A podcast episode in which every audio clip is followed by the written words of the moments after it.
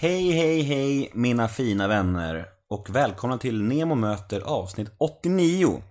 Denna vecka gästar ingen mindre än Christer Henriksson. Christer, skådespelarlegenden med eh, den magiska rösten. Han, är en av, han har varit, en av mina drömgäster sen jag började med podcasten. Jag, jag, tänk, jag, jag, jag har alltid tänkt att Christer är... Det finns ingen bättre lämpad för en podcast med hans härliga, djupa, varma berättarröst. Fantastiskt. Det blev ett eh, långt samtal om allt möjligt. Både skratt, gråt och eh, ja, jag, jag, personligen så var det här ett väldigt starkt samtal. Det är väldigt fint. Jag blev väldigt glad över att Christer tog sig tid och att han var så pass öppenhjärtig som han var kring även livets svåra frågor. Och han var väldigt bjussig, det var fint. Jag tror även ni kommer kunna njuta av det här väldigt mycket. Eh, jag heter Nemo Hedén på Twitter och Instagram. Hashtaggen är NEMOMÖTER. In och gilla oss på Facebook, Nemo möter en vän. Men nog om mig, dags för Nemo möter avsnitt 89. Gäst Christer Henriksson. Rulla gingen. Nemo är en kändis, den största som vi har. Nu ska han snacka med en kändis och göra honom glad. Yeah! Det är Nemo är en kändis, den största som vi har. Nu ska han snacka med en kändis och göra honom glad. Yeah! Yes, då ska vi köra igång. Ja, vi kör igång. Ja, vi kör igång. Välkommen till eh, Nemo möter Christer Henriksson. Tackar. Ja, vad härligt att, eh, att man får... Att det funkar till slut. Att man får komma till Dramaten och hänga med dig i din loge. Ja, är det? Är det ja, det? tycker jag är härligt. Jag tycker, jag, tycker jag känns, lite- känner lite vippig när jag får vara här inne. Hur är läget? Eh. Jo, men det är nog ganska bra. Alltså, men det, det är alltid så där när det är... Alltså, när det är semester så är det liksom så mycket som ska göras innan semester. Och alla som ska göra så mycket. Alla ska... Jag har gjort några intervjuer så alla ska ta foton. Och så är du som ska göra det här. Och man tänker, kan man inte göra det någon annan gång? Nej, alla ska göra det innan semestern. Alla. Och jag är lite likadan alltså. Jag vill få det gjort så jag är ledig sen. Men, eh, jo men det är bra. Det är bra. Men rent fysiskt så där, du känner dig pigg och... Du, alltså idag har jag eh, haft en strålande morgon. Jag, jag bor i Tanto. Så jag har varit nere i simma Årstaviken på morgonen. Är det sant? Tar med mig en kopp kaffe ner. Och så simmar jag och så röker jag en cigarett. Låter ju underbart. Ja, underbart. Underbart. Vardagslyx. Vardagslyx verkligen. Eh, jag tänkte, vi var inne på det lite innan inspelningen började, det här med att, eh, att du har varit känd offentlig människa väldigt länge liksom. Eh, vilken fråga och vilket ämne och sånt är du mest trött på att prata om så kan vi skita i det. Eller är- har du någon fråga som du känner att du har fått för mycket liksom helt enkelt? Ja, ja, det finns, eh, det finns eh, några frågor som... Ja, alltså det där med Gislahamn, alltså liksom... Fiskapojken från Gislahamn som blev Dramatenstjärna. Liksom. Ja, men det, det, jag förstår, alltså det är en sån bra rubrik. Men det känns inte, det är ingenting jag kan identifiera med. Och sen så, på slutet nu de sista gången så har det kommit upp att jag har så mycket pengar. Att jag har tjänat så mycket pengar. Och det äger väl sin riktighet, men, men, men det är ingenting jag tycker det är så kul att prata om. Nej. Och det blir så liksom... Jag blir så irriterad över det, därför att det är på något sätt som att en skådespelare förväntas inte tjäna några pengar. Ungefär som du vet, sjukvårdsbiträde. Nej men alltså, de ska inte tjäna pengar. De ska ju tycka om det är roligt bara att ta hand om. En skådespelare ska tycka bara det är roligt att gå in på scen. Och jag, jag har aldrig funkat så. Nej, det är ett jobb liksom. Det är ett jobb. Ja. Det är klart jag ska ha betalt. Ja. Och jag har jobbat hela mitt liv. Varför skulle jag inte ha pengar? ja, det är sant. Väl liksom, och man frågar inte liksom en eh, företagsledare. Åh, vad mycket pengar du har. Man bara utgår från att företagsledare ska tjäna pengar och ha enorma fallskärmar och alltihopa sådär. Men en skådespelare ska vara ska dö utblottad och alkoholiserad på, som Bellman. Och begravas vid Katarina kyrka.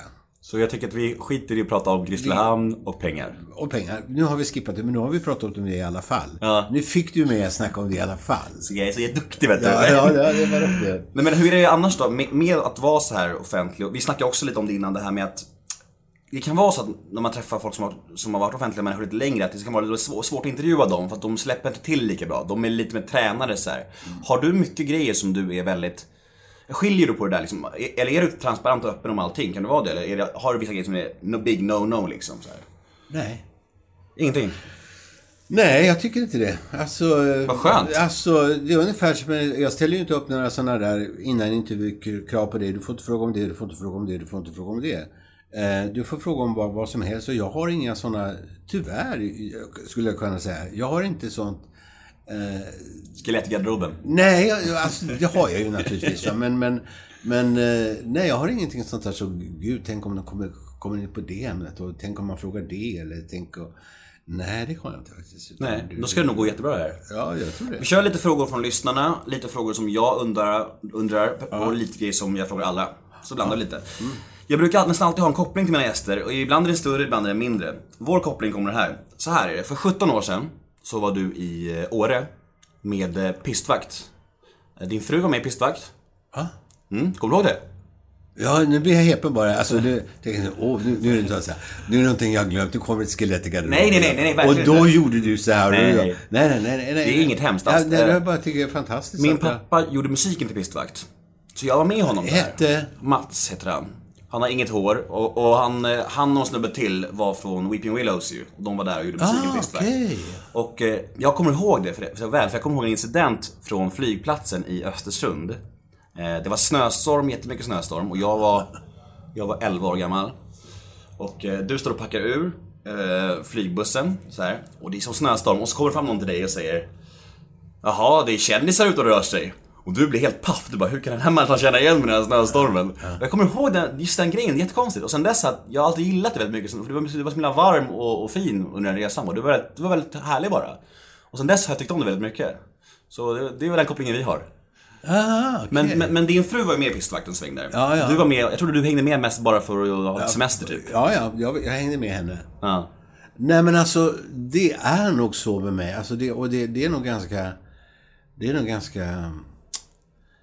Alltså, det finns en slags dumhet eller naivitet hos mig. Jag förstår inte. Att du är känd. Nej. Jag gör faktiskt inte det. Men du måste ju bli igenkänd jätteofta. Ja, men alltså jag, jag vet att liksom när barnen går med mig, alltså på stan och sådär. Eh, Tobias nu som är yngst, han tycker det är jobbigt att gå med mig på stan. För Varför då, sägs det.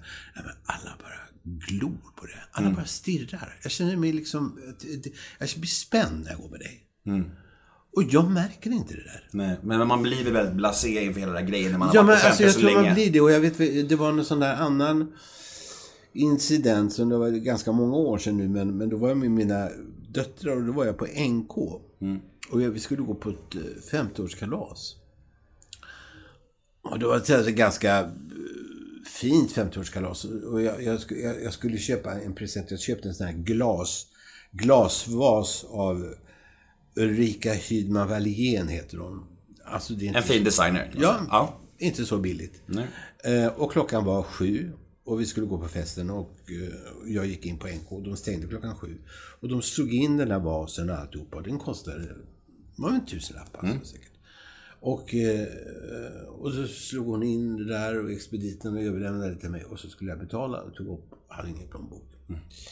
Och jag skulle vara på fest på kvällen. Och Jenny var en ålder där hon, hon jobbade inte så jag förstod att hon hade inga pengar. Och, och, eh, och då sa jag så här, nej men jag är jätteledsen. Så jag, jag, jag har varken kreditkort eller kontanter. Jag har ingen plånbok. Så vi får skippa det här, så jag. Och då säger expediten så här, men... ehm, ja, men du kan komma in på måndag och betala. Ja, ja, ja, ja, okej, tack, sa jag. Och då sa Jenny när vi gick ut, så sa han så här, men alltså, tror du att de säger så här till alla? Så inte jag.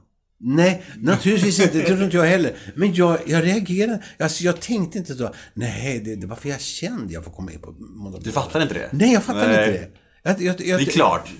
Ja, men alltså efteråt tänkte jag, hur dum får man vara? Ja. Men Det är klart- alltså, i en härlig perfekt värld, då hade ju varit så. Då hade man kunnat- kunnat göra så med alla människor ju. Du vet, om alla kunde lita på varandra och om ingen ljög. Alltså, men det får inte funka. Ja, precis. Men Men du vet, jag är ju uppfostrad, jag är ju... Jag är ju uppfödd på landet, för nu var det inte det vi skulle prata om, eh, Grisslehamnsborken, men jag är uppfödd på landet och där fanns det ju en sån här liksom på något sätt. "Aj, Jag, jag betalar imorgon istället. Därför Mm. att alla känner alla. Och det är klart man betalar. Men alltså det är någon slags trygghet och kännedom. Alltså det bygger inte på, uppfostran på landet bygger inte på, på någon slags anonymitet. Utan det är liksom på något sätt att de vet precis vem du är. De vet var du bor. Så du, du måste liksom... eh, ja.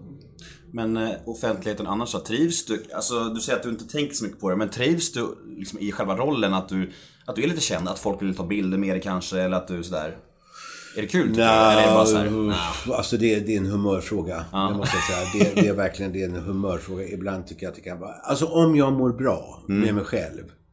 Alltså då kan jag tycka det är kul till exempel om man kommer in på restaurang och liksom jag ser att jag får ett jättebra bord. Jag ringer upp och säger Hej, det är Christer. Jag kommer halv sju tiden, jag vill sitta ute. Och då vet jag att det är en bra plats där. Jo, Jag vet också när jag gått på restaurang några gånger och eh, till exempel mina döttrar. Och de har kommit tidigare och de ringer till mig och säger Det finns inga bord. Nej, nej, nej. Jag, okej. Och så kommer jag och så, då finns det ett bord. Alltså det är stunder sådär som jag kan tycka mm, ja men det här var kul. Det här var kul. Det här var kul. Men nyttjar du ditt kändisskap? Jag tänker så här, brukar du ringa restauranger och säga så här, Det är Christer Henriksson, bara för att du kan? Nej, alltså det har nog... Nej, inte bara för att jag kan. Men, men eh, det, det har nog hänt att jag har gjort det. Att liksom, det har inte funnits några bord eller någonting sånt där. Okej, då ringer jag och säger så här. Jo, det är så här att liksom, hej, jag heter Christer Henriksson och du kanske inte vet vem jag är, men jag är skådespelare och jag har varit hos er förut. Och nu är det så här att jag skulle vilja gå ut med några vänner och äta ikväll. Liksom. Du har ju en väldigt igenkännande röst också. Ja, kanske det, kanske det, kanske det. Det vet du att du har. Det har du fått höra mycket, eller hur? Du har ju en fantastisk röst. Jag älskar din röst. Alltså nu låter jag så himla smörande, men just någonting med din röst som jag vill bara ha den i mitt öra och när jag ska gå och lägga mig så vill jag höra en saga från dig. Det är en väldigt härlig röst. Ja, tack, tack. Ja. ja. Eh, ja, jag tänker att jag vill ändå veta lite hur, eh, hur det började och varför du blev skådis och så här. Var det självklart från början för dig att bli skådis, eller? Jag vet inte. Alltså jag ger alltid olika svar på det. Prova något nytt nu då. Ja, jag, jag, jag, ska, nej, men jag har gett så många olika svar på det så nu kan jag inte komma på nytt. Men jag tror att det bästa svaret jag har gett är nog det sannaste svaret också. Därför tycker jag bäst om det svaret. Och det är sådär att jag var, jag är ju då, nu kommer jag in på Grisslehamn i alla fall, så säger jag så här, jag vill inte snacka om Grisslehamn. Men alltså det är ju så att liksom, jag kommer från Grisslehamn Ja. och det är ju ganska betydelsefullt i mitt liv på något sätt. Att det är, alltså klassresan, alltså alltihopa det där. Men, ehm, och då var det så där att då var det tv-teater på tisdagar. Alltid tisdagar. Eh, och mamma var hemmafru och pappa jobbade, han var fiskare, han jobbade väldigt mycket, sällan hemma. Och eh, alltså det var en sån där familj, vi, vi hängde inte särskilt mycket ihop. Det var en ganska, det var en ganska, eh, en familj utan allt för mycket gemenskap menar. Eh, Men då var det så här att tisdagar, då satt hela familjen samlad. För då var det tv-teater. Och jag vet inte om jag var så förtjust i själva tv-teatern, det var jag nog också. Men jag var så förtjust i det där, jag älskade det där att vi satt tillsammans. Annars, annars var vi nästan inte tillsammans ens på julafton. Eh, Och det var någon slags harmoni, vi delade någonting ihop. Och jag tror att det, eh, alltså det grundade någonting i mig, en längtan till någonting. Att kopplingen från liksom det där, att det var enda fina punkten var ju kopplingen till att teatern är det som ni såg på liksom. Vad sa du? Nej men att, att kopplingen var det enda ni gjorde tillsammans, det fina var när ni kollade på just den här teatern. Ja. Att vi hade någonting. Vi, vi gjorde aldrig sådana här, alltså som andra, andra åker på semestrar ihop och tillbringar fyra veckor i husvagn ihop. Vi hade ing, jag, jag, vi, vi, gjorde, Nej. vi gjorde aldrig sånt. Och det var säkert någonting jag längtade väldigt mycket efter. Och det tror jag blev att, eh, att teater, jag tror att det är fortfarande så för mig, att teater är ett uttryck för gemenskap. Och jag älskar den gemenskapen, att komma in i den gemenskapen. Jag tycker väldigt mycket om att komma ner till teatern och få umgås med mina kompisar. Det är lika roligt som att spela det. Och sen tycker jag också det är väldigt roligt att gå in och spela det och dela det alltihopa med de där som sitter i salongen. Och... Eh, Fint, det låter fint när du berättar om det. Låter som att du verkligen älskar att komma till Dramaten va? Nej men alltså det är Och det har blivit mer och mer med åren. Mer, förut var det mera, förut var det när jag hade, när jag hade familj, jag har ju familj fortfarande, men du vet när barnen var små. Då kunde man känna sådär att liksom, hallå, alltså då fick jag gå hemifrån klockan fem, halv sex. Då när, alla, när barnen kommer hem och verkligen vill ha tid med sin pappa och mamma, hjälp med läxor, hjälp med det och liksom sitta framför TVn och titta på Bolibompa och allt bara. Den där tiden kunde jag ju aldrig ge. Utan då försvann jag hemifrån. Ha- Har du mått dåligt över det? Va? Har du mått dåligt över det? Ja, alltså då kunde jag känna mig mer kluven till att komma ner till teatern och säga så här, jag borde vara hemma. Varför, varför är jag här? Men nu är ju barnen stora. Vi har inga barn hemma överhuvudtaget. Så att det, och då tycker jag det känns eh, jätteskönt att komma ner. Det är ju bara, men alltså det är ju inte varje, varje kväll jag kanske spelar. Som, tre kvällar i veckan. Torsdag, fredag, lördag. Det, det tycker jag är utmärkt. Hur, eh, hur många barn har du? Tre. Tre. Och de är gamla? Vet du det? Ja, ja men alltså, jag vet. Alltså, jag, får alltid, jag får alltid stryk efteråt för att säga så här. Du sa att jag var, du sa att jag var 44. Vet du hur gammal jag är egentligen? Jag är 39. Jag, har alltid, jag har alltid sagt fel. Men nu kan jag nog säga att jag tror de är 43. Och sen ska en fylla 40 och sen grabben är, han är 26. Har du barnbarn också antar jag? Fyra barnbarn. Fyra barnbarn. Det är bra att ha koll. Hur är, är, det, är det härligt att vara morfar eller farfar eller vad det nu är? Alltså jag är en ganska dålig morfar. Aha. Men just idag kan jag skryta med att ett av mina barnbarn kommer och ska tillbringa två dagar med mig. Ja, vad härligt. Eh, för min fru är i Frankrike och så, så, käkar han och jag ihop och tittar på TV ihop. Och så kommer han ner och följer med här nere på teatern. Och sen så kanske vi går ut och käkar efteråt. Han är, han är ju 13 år nu så att det, det mm, Alltså jag, jag, jag, jag, alltså jag tycker ju om barn jag tycker ju om alla barn, men framförallt när de börjar prata. Jag tycker de där första åren är... Tradiga. Ja, alltså jag är inte liksom... Jag, nej, men jag, jag, jag, jag, jag, vill inte säga ordet tradig helst. Nej, nej, nej, jag, vill inte. Men nej, nej, jag kan bara titta i backspegeln. Jag, jag har inte varit särskilt bra på det. Nej. Det är någonting som jag gärna har försökt komma undan. Eh, Men däremot när, när jag kan snacka med dem, och det, det, det tycker jag är kul. Grymt. Ja, för att återkomma till det där med... Du börjar med hur du börjar med skådespeleriet och så här. Eh, om där, alltså, vad hade du gjort annars om du inte hade blivit skådis? Hade du någon plan? Eller var, var det liksom självklart? Ja, ja, men det, jag hade absolut en plan. Och Ja. det var kanske, den har jag haft... Alltså det finns ju tillfällen jag har ångrat det, men... men eh, Var du bra direkt? Var du sån här talang direkt? Skulle du säga? Ja, i en mening var jag det, nämligen att eh, det är inte no- normalt att komma in första gången man söker. Nej. Du kan gärna berätta det för folk som inte vet. Är det, är, hur, alltså hur... Hur, kan, man, kan man mäta det i statistiken? Så jag vet inte. Men hur, alltså, det är få som gör det. Ja, det är väldigt få som gör det. Ja. Ja. det är väldigt få som gör det. Sen finns det ju liksom några av de bästa vi har. Har ju aldrig kommit in. Typ? Stellan Skarsgård. Gösta Ekman. De har aldrig gått scenskolan. Nej. Eh, De har liksom jobbat så det, det... Nej men det, det är ju väldigt, det, det, det, det är väldigt ovanligt att man kan, alltså jag har själv suttit i jury, jag har ju varit professor på Teaterhögskolan och undervisat. Alltså, mm, alltså det är ganska normalt att man söker tre, tre gånger. Mm. Är du stolt över att du kom in första gången? Nej, jag kan säga, jag är stolt. Jag, jag är nu glad. Alltså, eh, ib- ibland har jag varit jävligt glad för det, ibland har jag varit jävligt ledsen för det. För hade jag inte gjort det, jag hade inte sökt en gång till. Nej. Jag, jag var inte så enveten alltså. Men grejen var att jag var helt bestämd på att bli läkare. Mm, okej. Det var liksom min grej. Bli narkosläkare. Och jag hade betyg att bli det. Varför just narkosläkare? Jag vet inte, jag tycker de där gröna kläderna är snygga. jag förstår det. Nej men så finns det, det finns i narkosläkare, det finns någonting väldigt dramatiskt i det. Det är liksom trafikolyckor och det är liksom... Ville du rädda liv, eller var det det? Va? Ville du rädda liv, eller var det det du kände? Nej, alltså det, jag tycker det låter sådär liksom, det, det, det låter för snyggt alltså. Det, det låter för, nej. Nej, jag, jag vill vara med där det är dramatik. Där det händer. Ja, där det händer. Ja, ja. Action. Actions. Ja. Så, så tror jag mer. Och, Ja. och, och säkert få vara, säkert få vara lite hjälte. Ja. Att rädda någon. Rädda någon som håller på att dö. Det måste ju vara fantastiskt. Men har du inte fått spela läkare någon gång då? Jo, jo. Alltid något. Jo, och det är underbart att spela läkare. Är det va? Ja, ja. Ja. Nej, men alltså det hade jag nog bli- blivit. Och det, det har jag varit väldigt så här. Jag älskar sjukhus. Mm.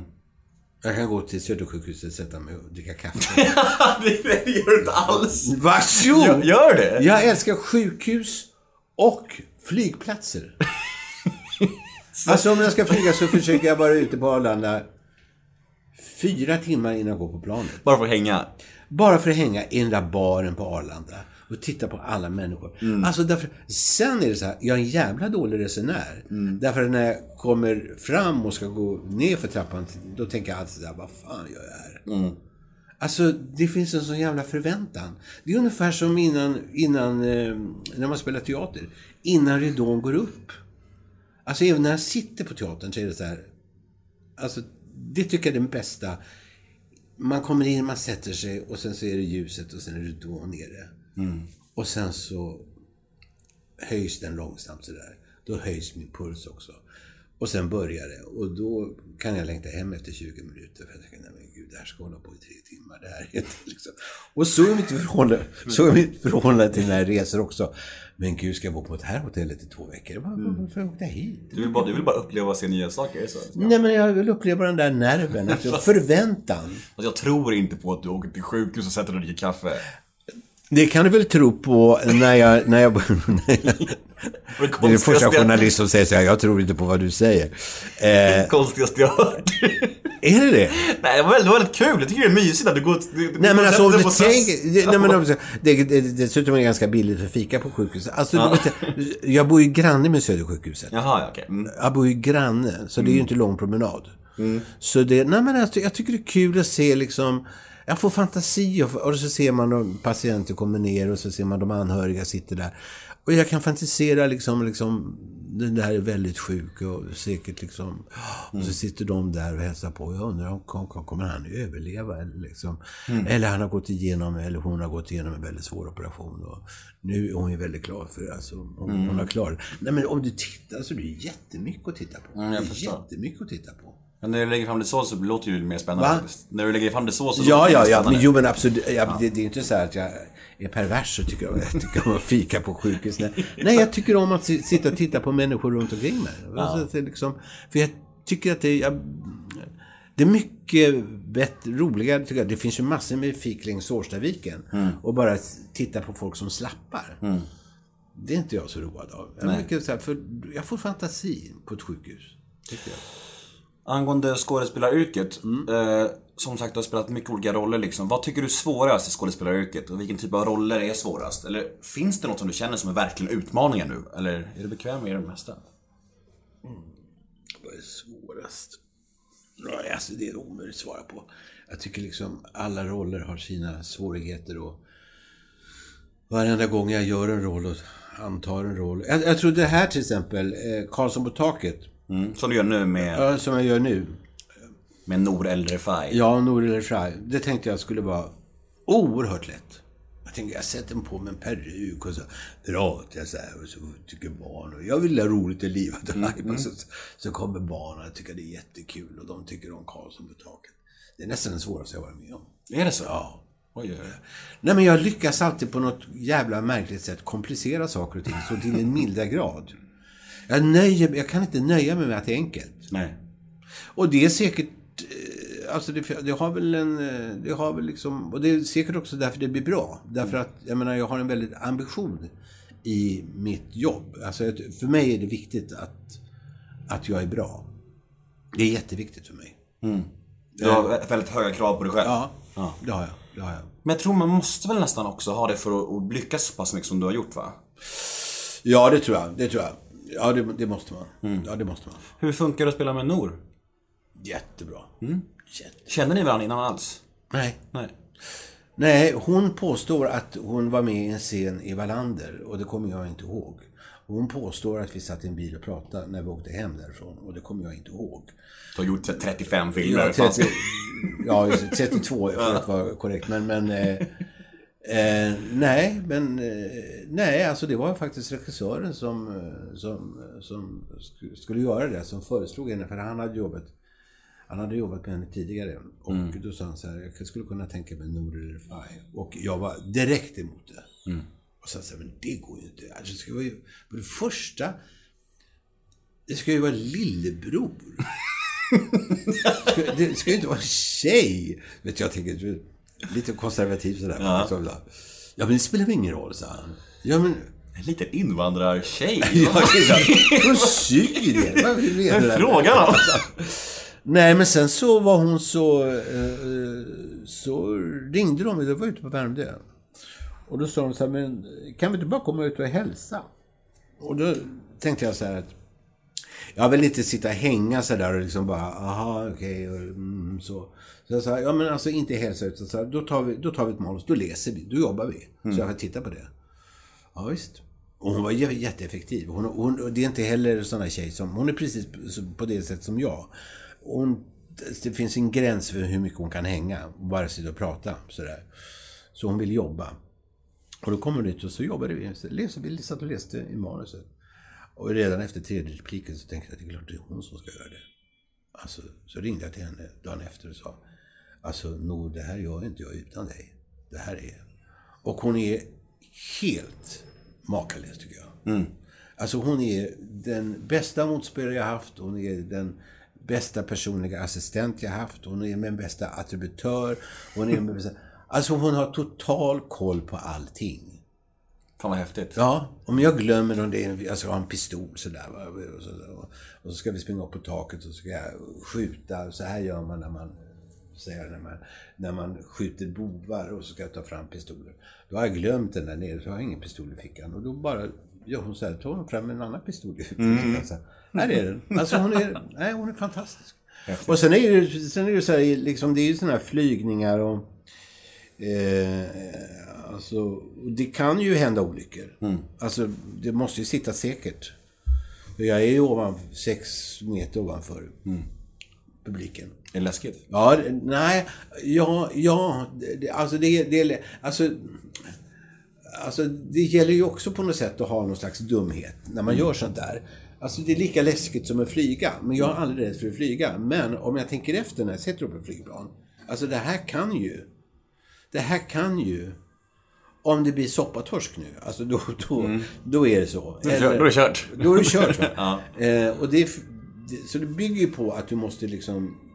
Att, att tillit ja, till ja. säkerheten omkring dig och omgivningen. Mm. Ja, häftigt. Men, men har du några drömroll, drömroller kvar att spela? Eller har du någon sån här, jag skulle så gärna vilja spela in en film med eh, Eva Röse eller vad som helst, jag vet inte. Någon, du kanske bara har en... Nej, jo, alltså det har jag. Jag är full, alltså, alltså inte drömroller längre. Jag är full av um, projekt. Mm. Alltså det där vill jag göra jag skulle vilja göra en egen show. Berätta om mitt liv. Jag skulle vilja skriva en bok. Jag skulle vilja... Eh, jag skulle vilja... Eh,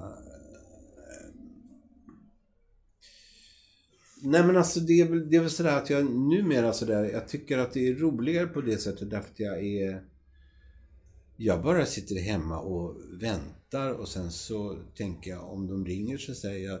Förr var det ju alltid så när man var fast anställd. Nej, nej det kan inte jag göra för jag lovar. Alltså en sån här teater har lång eh, planering framöver. Så mm. då, då, om man fick en film och sa nej det kan inte jag göra för då vet jag att jag måste vara där. Nu är det inte så att nu... nu jag är ju inte här. Jag är, inte, jag, jag är ju, jag är ju frilans här. Mm.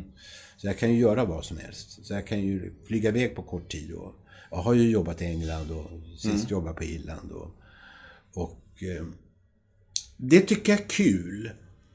Men eh, jag är ju också, tyvärr, så är jag 40-talist. Så min engelska är ju inte på den nivån. Nej. Hur, nej, berätta för lyssnarna om att du var ju faktiskt iväg nu och spelade in eh, en äh, engelsk tv-serie? Amerikansk? Ja. Engelsk? Nej, engelsk. Ja, precis. Berätta lite om det. För jag, jag, det var med Gillian Anderson va? Ja. ja. Mm, mm. Gillian Anderson är ju en av två... En, en från Arkivex är hennes stora genombrott var det, mm. eller hur? Och det känner inte jag till. Nej, det är för din tid. Ja. Eller för din tid är det ju inte, men det är inte din uh, nej, men, melodi nej, kanske. Nej, men, ja, nej, men... Hur var det? Berätta lite om det. Nej men alltså, film är ju liksom... Vad ska jag säga? Film är ju precis... Det är ju ingen skillnad Film, att filma är lika tråkigt och outhärdligt som det är i Sverige. Att man sitter och väntar och väntar och väntar. Och sen så ska man göra det.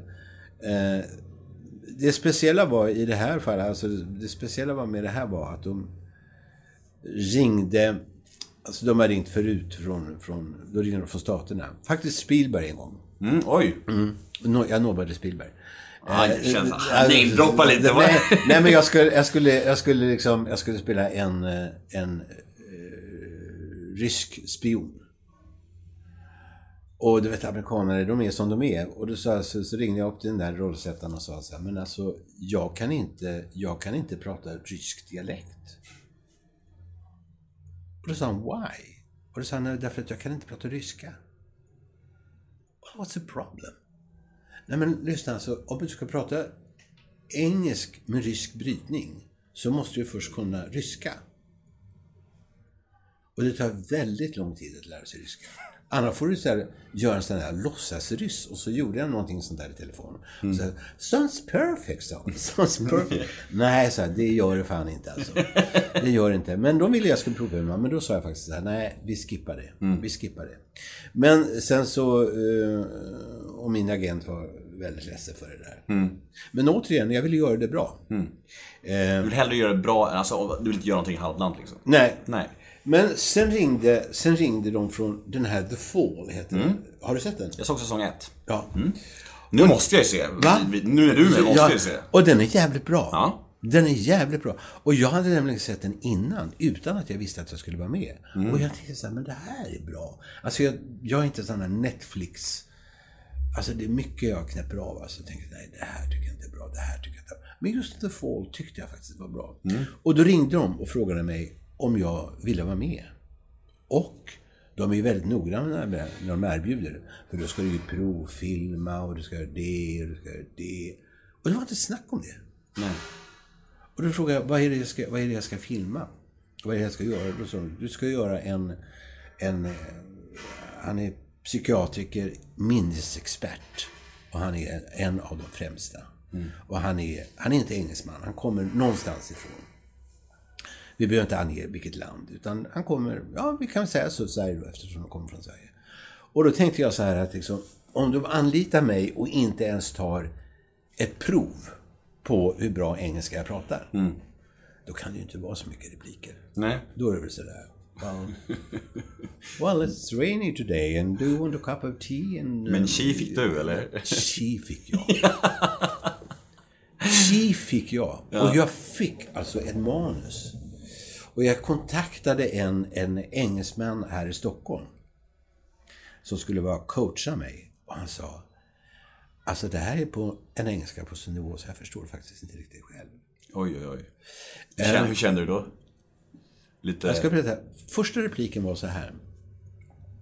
Jag tror jag kommer ihåg den fortfarande. Kör. Well, memory is a complex thing. Plato likened it to an aviary. Acquiring a new memory is, he said, like adding a new bird to the collection, whereas recalling the memory is like catching that same bird for inspection. As a model of memory, it has the merit of drawing a distinction between storage and recall. A bird... item... Alltså, det fortsätter en kvart. Hur det sant? Hur mycket förstod du? Inte så mycket. Inte så mycket. jag är Inte bra så- på engelska trodde jag. Ja, ja, inte så mycket. Så var engelskan hela tiden. Och jag kan också säga att jag förstår nu när jag lyssnar på Brexit och Cameron och Cameron och alltihopa. Jag förstår allting. Ja. Jag förstår allting. Jag, tycker, jag, liksom, jag är inbillad mig, alltså mitt uttal är inte perfekt, men alltså Head over to Hulu this March, where our new shows and movies will keep you streaming all month long. Catch the acclaimed movie All of Us Strangers, starring Paul Mescal and Andrew Scott. Stream the new Hulu original limited series We Were the Lucky Ones with Joey King and Logan Lerman. And don't forget about Grey's Anatomy. Every Grey's episode ever is now streaming on Hulu. So, what are you waiting for? Go stream something new on Hulu. Say hello to a new era of mental health care. Cerebral is here to help you achieve your mental wellness goals with professional therapy and medication management support. 100% online. You'll experience the all new Cerebral Way, an innovative approach to mental wellness designed around you. You'll get a personalized treatment plan from a therapist, prescriber, or both in a safe and judgment free space. Your cerebral therapist or prescriber will outline a customized plan with clear milestones along the way so you can get to feeling your best. With Cerebral, you're not alone in your mental health journey. We're here to empower you to live a fulfilling life. So take that first step towards a brighter future and sign up today at cerebral.com slash podcast and use code ACAST to get 15% off your first month. Offer only valid on monthly plans. Other exclusions may apply. Offer ends July 31st, 2024. See site for details. Engelska, jag, jag förstår engelska. Mm. Jag förstod absolut ingenting. Och jag fick panik. Åkte till England eh, och eh, min fru är väldigt, väldigt bra på engelska. Alltså hon pratar, hon pratar mer än flytande. Alltså hon, hon är, det är hennes andra språk. Och då sa han så här, alltså, nej men alltså nu backar du inte. Nu gör du det här alltså. Nu gör du det. Skitsamma om du blir dålig. Men alltså det är ett sånt arbete. Bara lägga ner det här arbetet på engelska. Ta två månader. Och gör det här ordentligt. Min son som pluggar till läkare. Han sa det så, liksom så här. Det här är jättenyttigt för dig farsan. Om du gör det här, du kommer aldrig bli dement. För du kommer träna din hjärna så in i helvete alltså. Och liksom, om man ska hålla demens borta så ska man ju liksom försöka lära sig språk. Jag jobbade stenhårt med det där. Stenhårt. Men sen så fick jag fem dagar innan så fick jag ett nytt manuskript. Och då var det fem dagar kvar till inspelningen. Och då sa jag så här till min fru också. Så här, Men det här förstår du, det går ju inte. Och då sa hon, och som hade uppmuntrat mig hela tiden, så här, Nej, sa hon, jag tror inte det här kommer gå. Vad hände då? Nej men alltså jag fick lika mycket text till. Jag skulle filma om fem dagar. Men vad sa, Det- vad sa du till dem, till dem då? Nej men då, då var det så här, då ringde jag till honom. Nej jag, skrev, jag mejlade till honom och så sa jag så här. Alltså jag är väldigt ledsen för det här. Jag tycker det är fantastiskt manus. Så jag, jag hade verkligen sett fram emot att göra det här. Men nu när jag får det här manuskriptet så kan jag säga så här. Det är en omöjlighet. Och det vore varken bra för dig eller för mig om jag gjorde det här. Jag sätter dig också i en väldigt svår knipa alltså. För det kommer inte funka. Då fick jag vet inte om jag fick ett mejl i telefonsamtal, men han, han... Nej, jag fick ett mejl. Och då skrev han tillbaka. För då var jag i London. Och då sa han så här. Har du lyssnat på när du är i London? Om du går på en restaurang, om du går på ett sjukhus. Har du lyssnat på vilken engelska man pratar? Det största språket i världen just nu, det är bad English. Och jag valde dig för att du skulle tala bad English. För det är så här, så han, om man kommer på sjukhus och träffar en specialist, man förstår aldrig vad de säger. Därför de kommer från Kina, eller Pakistan, eller Moskva. Det finns ingen som talar liksom British English längre. Nej. Och då tänkte jag, ja jävlar alltså. Jag hade ju tänkt så att det skulle vara så här snygg engelska. Men I, I can talk like that, as, you know. Som det låter. Och då blev jag lite avspändare i det. Alltså då blev jag lite. Jag tänkte så här, men nu har han sagt. Nu har, nu har jag sagt att det här är, att det här kommer inte gå. För min engelska är så usel. Och han säger så här, han hör det i telefon. Där vi pratar med varandra. Vi hade pratat med varandra. Och då tänkte jag så här, jag ska göra min engelska lite sämre än vad den är. Så han liksom så här, nej men det här kommer inte gå. eh, men han sa att han var fullständigt efter samtalet och sa, men alltså det, för mig är det inga problem. För mig är det absolut inga. Jag tror det är ett problem för dig, sa han, därför att du vet hur det egentligen ska låta. Därför din engelska är ganska bra. Men så har du inte den där engelskan som du skulle vilja ha. Och det är den du hör hela tiden när du pratar. Alltså försök, sa han, lägg ner det. Alltså det här liksom hur du egentligen skulle vilja låta. Utan låt som du låter. Jag trodde att du inte ville vara med för att det blev för mycket repliker att lära sig. Ja, Det var delvis det också. ja så var det också. Ja, ja ansvaret är för stort. Och det var, det var jävligt mycket jag hade säga. Men hur slutade det då? Du är med? det, ja, det är med. Jag är Ja, med. och det är filmat? Ja, När ja. kommer det? I höst tror jag. Ja. Du... Och jag vågar, alltså jag, jag är rädd för att prata om det här i intervjuer. Därför du vet, det är så här så fort en svensk åker utomlands och filmar. Det är fortfarande så här journalister driver upp det till någon slags, nu ska han göra, nu flyttar han till Hollywood. Nu ska- kommer karriären i Hollywood. Nu kommer jag, ja, just, nu, 70 är fast. Ja, precis. det, ja, men det blir lite så här. Och jag vet så där när Ola Rapace skulle vara med i den här James Bond-filmen. Ja. Alltså sida upp och sida ner. Micke Persbrandt skulle vara med i någon sån här också. Bilbo, vad heter det? Ja, Bilbo. Hobbit. Ja, Ja. Hobbit. Sida upp och sida. Och sen är det så kommer det bara bortklippt, bortklippt. Ola hade ju ingen replik och Micke var inte och ens jag med. var där därför att jag känner ju Ola sen vi filmade i... Eh, Wallander. Wallander, ja. Och jag var där med min son då. Jag tänkte här, för jag har alltid gillat James Bond. Jag säger, nej men jag ska gå och se Ola James Bond. Jag satt och tittade tittade. Och så säger jag till Tobias, vad fan är Ola Rapace? Och då sa han, han är ju där. Och det var någon kille som åkte flakmoppe uppe i turkiska bergen. Och han hade ju varit bort borta ett halvår. Och då är det, om det är bortklippt eller inte, det vet jag inte alltså. Men det, det var ju liksom så här, nej men där vill jag inte hamna alltså. Ovärt det måste vara då. Ja, alltså- Vara borta och filma istället från sin familj i ett år typ. Ja, precis. Och sen är det liksom... Och så är det ju. Alltså, det, är ju så har man sett i svenska filmer. Så jag vill hålla det nere, för jag vet inte liksom hur mycket de...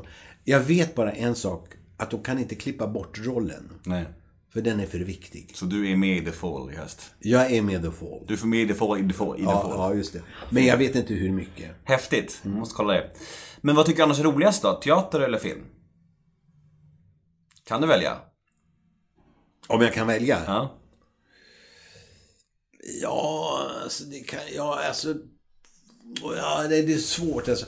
Men film kanske, alltså jag säger det ändå därför att alltså film är ju det är inte lika ångestframkallande. Alltså. Det är liksom på något sätt, du gör en tagning och sen har du lärt dig på något sätt att liksom, ja, nej, det blev inte bra, men alltså det kan de klippa, det kan de redigera, de kan lägga på lite musik där och det, det blir säkert bra. De klipper in på någonting annat. Och, alltså du går alltid hem lite, lite lugnare. För att du de bestämmer liksom. Alltså, Ja, du- de Du bestämmer. lagt- du har gjort ditt liksom. Ja, just det. Sen tjänar de mer pengar. Ja. Men pengar är inte så intressant för mig längre. Men, eh, men sen tycker jag faktiskt teater också, om det, om det är någon... Alltså jag får ju alltid bra uppgifter, men alltså... Även om man har bra uppgift så vill ju till att iscensättningen blir bra. Och då tycker jag teater är ganska, som jag sa tidigare, att liksom, för det är en gemenskap att komma till teater. Den här logen, man kommer dit och påklädaren kommer in med kaffe och sen så ska man sätta på sig kläderna och så ska man upp till sminket och så ska man liksom det. Så he- hejar man på folk och så pratar man och så skvallrar man så går man en spelare och så går man hem. Jag har tänkt på det här med, med att bli regisserad. Mm. Det har du blivit väldigt mycket i ditt liv såklart. Men eh, hur, alltså om vi säger att ni, du filmar en scen. Vi säger, vi säger Wallander, ex- exempel. Och du tycker att nu sitter den här, det här var grymt. Alltså, du bara att det här kändes riktigt bra. Och så säger regissören, nej men det där var inte bra. Det där vi tar om för det där var ingen, ingen det, där kände, det där kändes inte bra, inte bra alls. Kan det inte uppstå lite, lite, jag vet inte, lite gruff då? Att du anser att det där var grymt? Ja, men det uppstår gruff hela tiden. Gör det? Ja, ja, ja. Alltså repetitioner, det är bara en serie bråk. Det, ja, men det är faktiskt det. Är det så? Ja, ja, det är, bara, det är bråk jämt. Men kan inte du som inte har så mycket rutin känna såhär, fan jag vet vad som är bra och dåligt. Du ska inte hålla komma här som en Nej, ny, ny regissör. Det, nej, nej. Alltså, så, jag vet det finns vissa skådespelare som, är, som har blivit sådana. Och det är aldrig bra skådespelare. Nej. Nej, jag tycker det, jag tycker det är bra. För då, alltså där är, är, är jag liksom öppen. Om någon säger, jag kan tycka att det är jävligt bra. Och så säger han så här, nej, säger en regissör. Alltså, nej men det där är inte bra. Nej. Då, är, då blir jag, jag blir mer nyfiken. Mm. Alltså, varför tycker du inte det? Nej, och det... Alltså kan jag tala om för dig, alltså det, det har hänt när jag filmar. Eh, Då har jag suttit så har kameran varit där och så har jag en längre replik eller monolog eller någonting. Och sen så, när jag har sagt monologen, så har jag tänkt så här, medan kameran går. Alltså det här är så jävla bra. Egot flyger iväg. Ja, det- det här är så jävla bra så de kommer att applådera efteråt. Grandios självbild. Alltså så förljugen va. Och sen så sitter man så här och så, så är det alldeles tyst efteråt. Och då tänker man så här, nej men jag fattar det, alltså de är tagna alltså. De kommer inte riktigt på vad de ska säga. Och så kommer regissören och lägger en hand på min axel och säger så här, ja Christer, du förstår att vi måste ta om det här va. Är det sant? Har det hänt? Det har hänt. Det har hänt. Men det har också hänt tvärtom. Att jag har suttit, för det finns en oskriven regel eller lag. Att på något sätt, du bryter inte en tagning själv. För det, det kan alltid finnas någon sekund du kan använda. Eller någonting sådär. Jag har också suttit tagningar som har varit långa. Och jag tänkte så här, bara en tanke. Det här är så jävla uselt. Jag måste bara bryta. Och då kommer det så här, nej men gör inte det nu Christer. För då blir det bara liksom så här, nej men gör inte det, gör inte det. Utan var nu disciplinerad, genomför det bara. Och jag menar, skäms och gör vad du vill, men säg det till slut bara. Och så har jag gjort det. Och så har det varit lika tyst efteråt. Och då har jag tänkt så här, ja, det är klart. Det är ingen som vågar säga hur dåligt det är. Och då har jag fått känna samma hand på min axel som säger så här. Alltså så jävla bra har du aldrig varit. Är häftigt. Det är, det är ett tecken på att, ett, ett, kvitto på att man... Ja men det är samma sak, du vet, när, när man, så vi började innan med en sån här, sån här intervju. Att man kan bli så driven, säger du, att man har suttit så, alltså sådär. Eh, och jag har ju ingen aning om hur en sån här intervju blir. Men eh, det är också där man hoppas på. Jag vet ju också på något sätt att när jag har varit i lägen, eh, till exempel i intervjuer, alltså, att jag bara känt, fy fan, när ska det här ta slut? Känner du så nu? Vad fan! Vad fan! Jag tycker det är jättetrevligt ju! Vad sa du? Jag tycker det är jättetrevligt ju! Nej, jag känner inte så nu. Nej. Nej, jag känner inte så nu. Men alltså, jag är rädd för den där, alltså, vad jag försökte knyta tillbaka till, jag är rädd för den här, och det var bra att du sa det, för jag är rädd för den här jävla, för då förstår jag att du har sett det. Det är inte alla sådana här killar, journalister som, som, som eh, ser det där, när man blir så där driven. Jag ser det väldigt lätt hos skådespelare. Jag ser det lätt i intervjuer. Att jag säger fan vilken tråkig intervju. Och då kan någon annan säga så här, jag tycker den är jättebra. Nej, jag tycker den är uttråkig. Och då kan vi till exempel min syrra, vi kan prata om det vi har sett på TV. Och sen varför tycker du den var dålig? Jag tyckte hon var jättebra. Nej men alltså, jag hör. Hon har sagt det här hundra gånger förut. Och det är liksom, det är som dubbla kondomer hela tiden. Och den här journalisten får inte ut henne på isen. Nej. Det är ju superintressant att du, trots din rutin och i branschen liksom fortfarande inte kan, kan veta själv när det faktiskt är, inte 100% när det faktiskt är superbra och superdåligt. Det är jätteintressant. Ja. Ja, det säger ganska mycket om hur komplext yrket och alltihop är ändå. Skådespelare, skådespeleri och sånt Jag kan aldrig säga efteråt när jag har varit ute, när jag har varit ute på... Jag har varit med om det så många gånger därför att jag har varit med om det och kollegor som har sagt så här att kan inte du komma och titta för vi ska lägga ner det här för det är så jävla dåligt och vi- det är två veckor kvar och vi, vi kör igenom det imorgon och kan inte du komma och liksom titta så där. Och då har jag gjort det vid några tillfällen. Och bland annat ett tillfälle som man kommer ihåg var, tror jag, Stina Ekblad som... Ja, jag kommer inte ihåg, det spelar ingen roll. Eh, och då gick jag ner och tittade. Och de var så... Alltså de, de pratade om att lägga ner det. Och då skulle jag vara en av de rösterna som skulle säga, ja det tycker jag ni ska göra. Och jag kommer ihåg att jag gick in efteråt och sa, det här ska ni absolut inte lägga ner. Det här är något av det bästa jag har sett. Och alla var så här, va?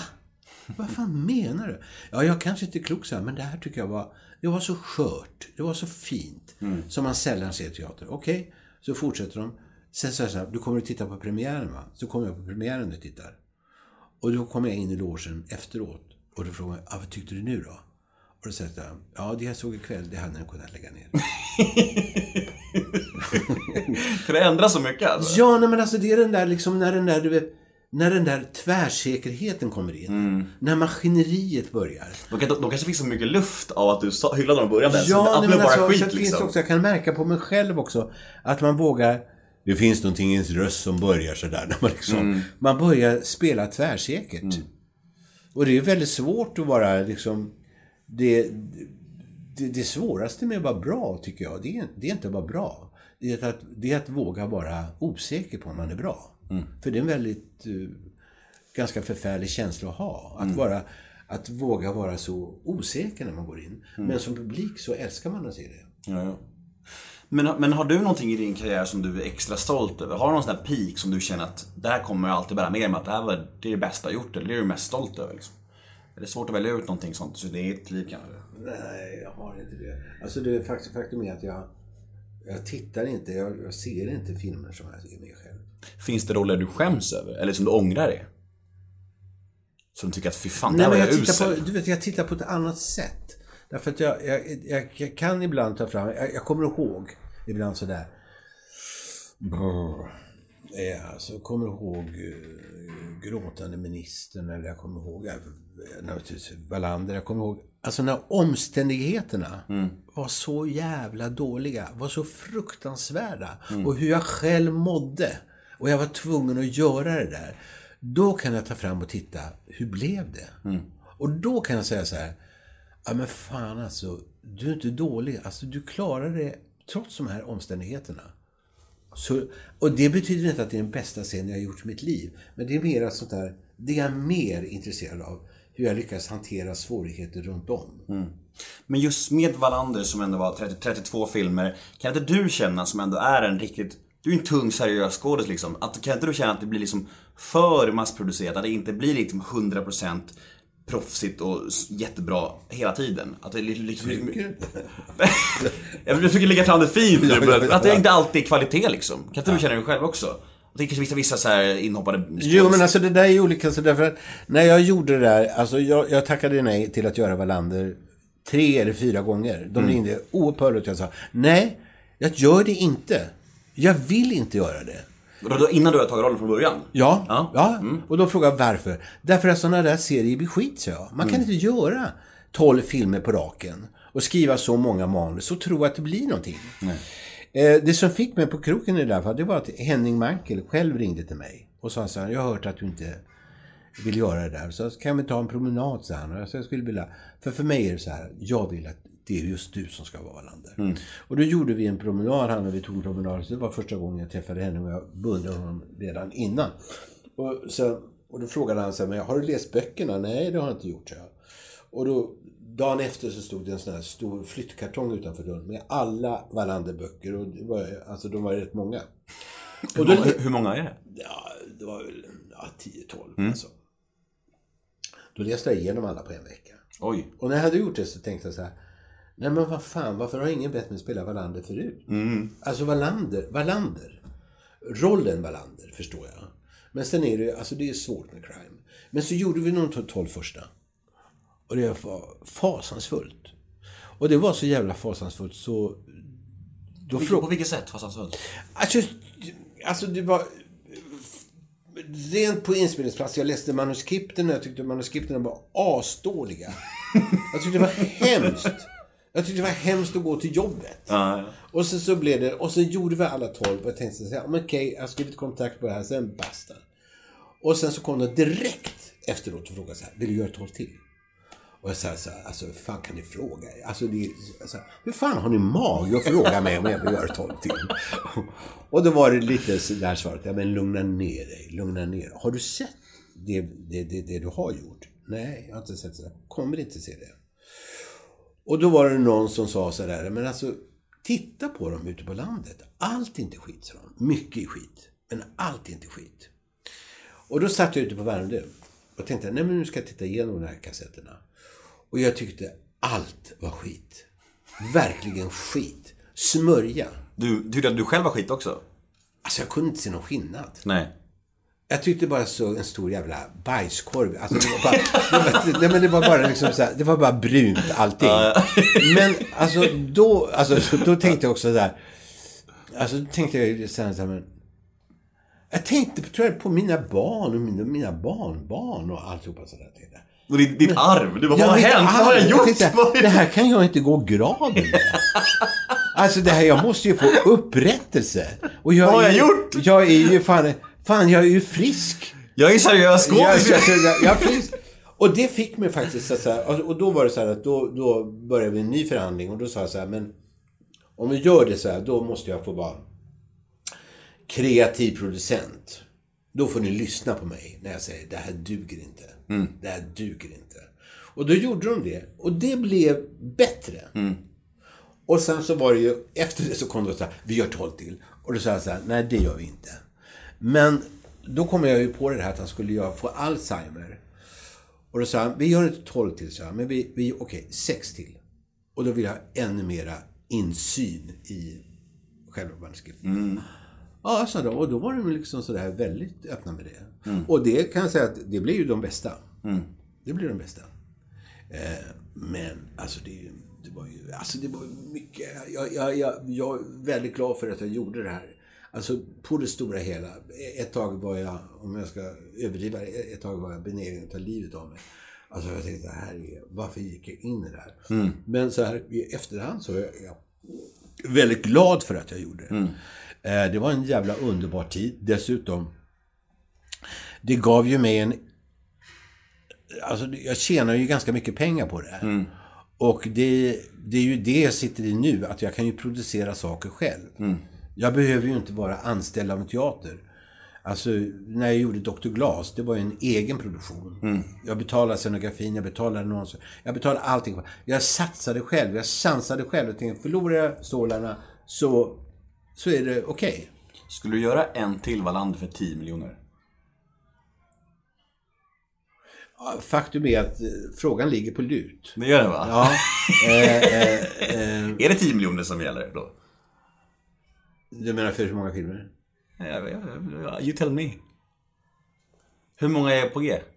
Nu har vi något scoop här! Ja, ja, nej, det kommer det inte bli. Det kommer, Nej. nej. det kommer det inte bli. Det kommer det inte bli. Men det du har en stående fråga typ. Ja, men alltså inte, då är det inte så här. Jag, jag tror, jag tror att vad, de, vad som ligger i, vad som ligger med det här, så- alltså, jag tror inte det kan börja förrän om så många år framöver, så då, då finns inte jag. Men alltså, det är inte så, jag tror om de börjar om med Wallander igen, då kommer de välja en ung kille. Och så kommer de, alltså så, så, så tänker de mig som den gamla Wallander kommer dit som en sån där senior advisor. att han finns med. Så ja. Men du vet att det här det här Wallander öppnade ju otroliga dörrar för mig. Alltså, menar, jag kan ju inte gå på en gata i London utan att de känner, vet mitt namn. Det är större i London, det är större i Tyskland än i Sverige. Fantastiskt. Ja, det är jättestort. Ja, för fan, jag har ju spelat på West End. Alltså, det, det, det är jättestort. Och otroligt, otroligt omtyckt. Och när jag fick reda på att de skulle, BBC skulle göra en version av, eh, av Wallander. Alltså, då tänkte jag sen, alltså. BBC som gör så jävla bra crime. Kommer och gör Wallander. Alltså, snacka om att stå med en dumstrut på sig. Alltså. Men är det bara positivt att vara så starkt förknippad med en och samma roll tycker du? Nej, men jag tycker inte att jag är det. Nej. Alltså, återigen den här min barnslighet. Men, men, men... eh, Men jag tror, för, jag tror för den yngre generationen är du det. Alltså jag tänker 20 år Ja, men du vet, jag skiter i unga människor. Vi skiter i unga människor. Jag bara bryr mig om pensionärerna. Det är bra. Det är din målgrupp. Ja, det är min målgrupp. Ja, nej men alltså, jag menar, jag tror eh, yrket är sådär, jag menar, det är du spelar Karlsson på taket och för de unga men Nej, jag tror inte att det är så här. Alltså jag tror för unga människor eller för, med, för medelålders människor. De som bara har, de som bara har sett eh, Wallander, för de är naturligtvis Wallander. Men de som har sett gå på teatern och ser mycket annat. För de är mycket annat. Det handlar ju om det, liksom vad de har sett. Så är det Och det kan jag inte styra över. Du nämnde ju Dr. Glas. Ja. Som, eh, jag, jag har sett att Torsten Flink åker runt och spelar den föreställningen. Ja. Vad är, är, du, är det okej för dig? Eller har- får du några pengar för det? Är inte du lack på det? Eller är det inte någon slags brott? Eller? Jo. Det, det, jo, det är det väl. Det är det väl. Men Torsten är ju som han är. Det, det, det, det, det är ingen som har lyckats sy in honom på något sätt. Nej. Eh, eh, Är ni kompisar? ja. Ja. det vet jag inte. Alltså, eh, kompisar så tillvida vi är inte ovänner. Alltså, men vi, vi känner inte varandra så bra. Nej. Vi har aldrig jobbat ihop. Och vi Olika hade, intressen? Nej, nej, nej, men jag respekterar honom väldigt mycket. Alltså, han, är, han, är, han har gjort väldigt, väldigt bra grejer. Ja. Väldigt bra grejer. Och... Eh, nej, men alltså... Nej, men jag tror inte det har stört mig någonting. Nej. Eh, alltså, jag har ju spelat den här föreställningen 250 gånger och jag tror inte liksom... Eh, ibland kan det ju vara så här, alltså, man ska inte tro så, ibland kan det ju vara så här att eh, man ska inte vara rädd för konkurrens så. Alltså, det kan snarare vara till fördel. Att nu ska vi se Christer, alltså nu har vi sett Torsten, nu har vi sett Christer, då ska vi se Torsten. Alltså det är ju bra på ett sätt. Alltså, jag har inget eh, behov av att sätta Nej. tejp Torsten får gärna åka vidare och köra det. Ta han får gärna åka vidare. Han stör inte mig. Han kanske behöver pengarna mer, Ja, ja. mer än dig också. Jag är för stor för sånt. Ja, ja, ja. Eh, Du fyller 70. Ja, var du tvungen att säga det? Ja, det var jag tvungen att säga. Ja, Uh, är det, hur är det att åldras? Är det, är det jobbigt eller är det okej med det? För du, jag, tycker du, jag tycker du är snygg, du är fräsch, du har bra hår, du, alltså, jag tänker på att du är... Du är ingen gubbe för mig. Nej, det är bra att säga. Ja, nu var jag snäll igen. Ja, ja. Nu, nu, kom, nu vann jag tillbaka Nej men alltså, ja, nej men återigen, alltså det handlar om, jag tror att det handlar om den där dumheten. Jag förstår inte att jag är 70. Nej. Jag förstår inte det. Nu förstår jag när du sa det. Eh, jag tänker aldrig så att jag är 70. Eh, jag kan träffa, alltså, det är så här, jag kan träffa gamla, gamla skolkamrater som jag inte sett på lång tid. Och jag står och pratar med dem ett tag och tänker så här, men fan vad han har blivit gammal. Gud vad han ser ut. Så kommer jag hem och säger det till Cecilia. Jag träffade liksom Anders där och han har verkligen blivit gammal. Men han är ju fem år yngre. Så där ser du också ut. och jag, bara, nej, jag, jag, jag nej, men jag, fick, jag gick ett tag och skulle skaffa mig linser. Och ha på mig linser. Och då gick jag in i hissen och ställde mig. Och såg mig själv. Och då tänkte jag. Nej, så där får. Jag såg, jag- alltså det, det är också, du vet, när, när du blir äldre och tittar själv i spegeln. Du ser ju inte rynkorna. Nej. Du ser ju bara slet ut på något sätt. Va? Men jag tror att det är, ja, men så håller jag igång rätt bra. Men har du ångest över din ålder? Tycker du, har du åldersnoja liksom? Nej. Nej. Nej, Jag tycker det är ganska skönt att... Alltså det är sånt där man måste säga. Nej men jag nej, jag, jag tyckte 40 var, var ju en fantastisk ålder när man liksom... Man hade allt framför sig och man hade lite bakom sig och liksom... Och det började bli konturer på saker och ting. Men det är klart att jag är 70 man tänker så här, mm, Min pappa dog när han var 77 år. Och det är man säger, ja, är det sju år kvar? Mm. Men eh, å andra sidan, jag, är- jag, är inte, jag är inte särskilt rädd för att dö. Mm. Nej, det är jag inte. Eh, men du känns som en ganska... Alltså, är du en, har du ångest? Mår du ofta dåligt? Är du en ångestfri människa? När mår du som sämst? Nej men alltså jag har varit väldigt ångest, äh, ångest äh, fylld. Men det var ju när jag var yngre. Alltså nu... eh, nej, jag tycker inte att jag har så mycket ångest. När mår du som sämst?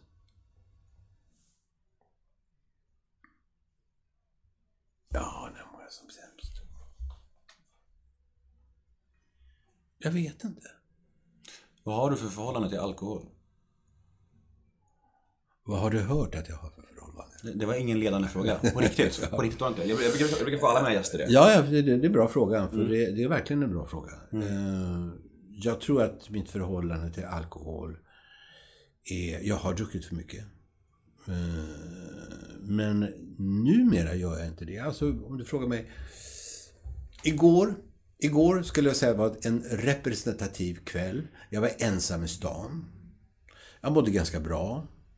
Jag satt i Tanto på balkongen, tittade ut på vattnet. Och jag tog två glas rosévin. Ganska stora glas. Tittade på flaskan och då var den lite över halvfull. Men då tänkte jag så här, nej men det, precis, det här är bra. Inte mer. Inte mer.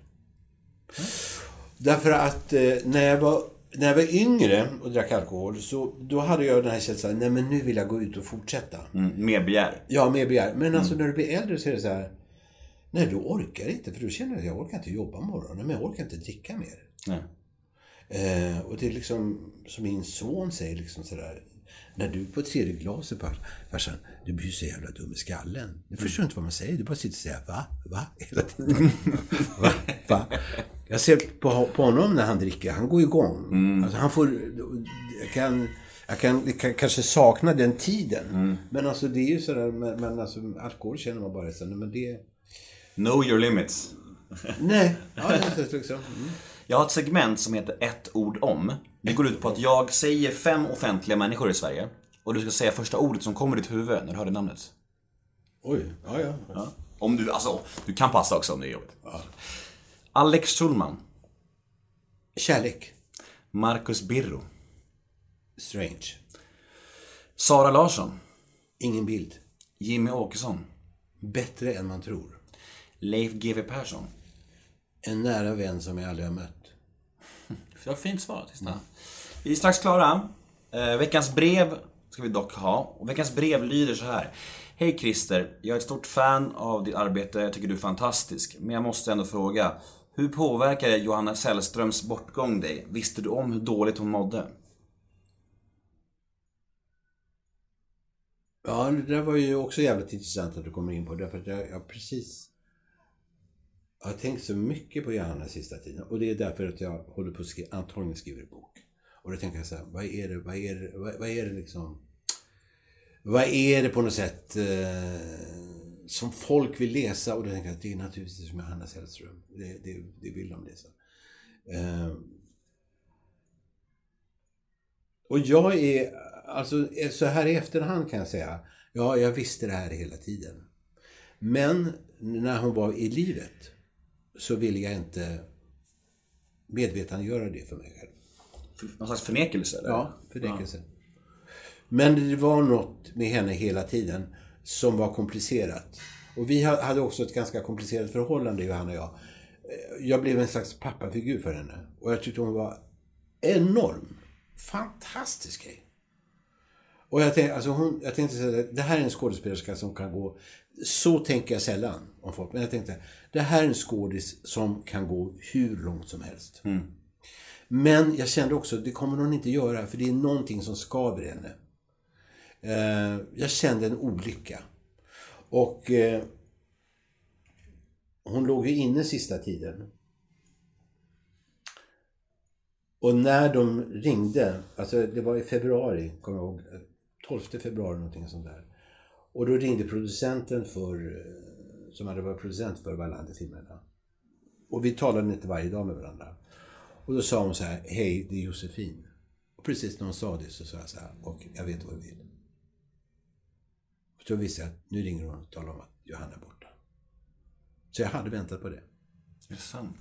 Jag hade väntat på det. Och så jag bara ryser. Va? Jag bara ryser. Ja, det, det, det, det är ganska fruktansvärt. Och jag hade också otroligt dåligt samvete. Jag fick gå i terapi för det här ett tag. Därför att jag tänkte, varför grep jag inte in? Men det fick jag utrett på terapin att det kunde jag inte göra. Eh, man ska inte tro att man kan lösa andras problem hur som helst. Men, men eh, nej men alltså det är det. Och det, det är ju det här, nu, vi talar om Wallander-filmerna. Alltså, vi lag ju ner det med samma idén att vi skulle göra fler Wallander-filmer. Vi filmade väl inte på tre år tror jag. Tre år, så. Och det, det, det var liksom på något sätt, det var helt, för mig också, no way att fortsätta utan Johanna. Men sen är det som i allting, alltså det är som i allting när man läser om allting, man läser om terrorism och flygolyckor, alltså du vet, minnet är så jävla kort. Det är jättehemskt ett tag, sen så bara går man vidare. Folk är döda och sen så liksom, nej men okej, vi fortsätter. Ja. Och det som liksom precis när de dör verkar liksom helt omöjligt att göra. Det är bara sådär. Så det är så när du frågar om mig också liksom, hur känns det att bli gammal? För jag vet så här liksom, ja, om jag dör, vem fan bryr sig? En dag kommer vi bry oss. Va? En dag bryr vi oss. Du får en dag. en dag. Du får en löpsedel. Ja, just det. One day of fame. precis. Ja.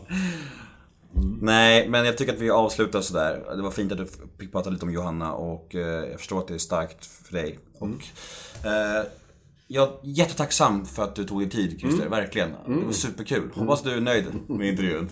Jag har inte hört den än. Nej, men hoppas du är nöjd över min, du över, min, insats, tänker jag. Skötte Alltså, jag, skötte jag mig? jättefint. Jag har glömt att det är en intervju. Ja. Ja, vad skönt. Det är det bästa om det bara flyter på som ett samtal. Ja, ja, det är det bästa. Ja. Eh, Jag heter Nemo Hedén på Twitter och Instagram. Hashtaggen är NEMOMÖTER. In och gilla oss på Facebook, Nemo möter en vän. Och jag säger tack till Christer Henriksson. Tack.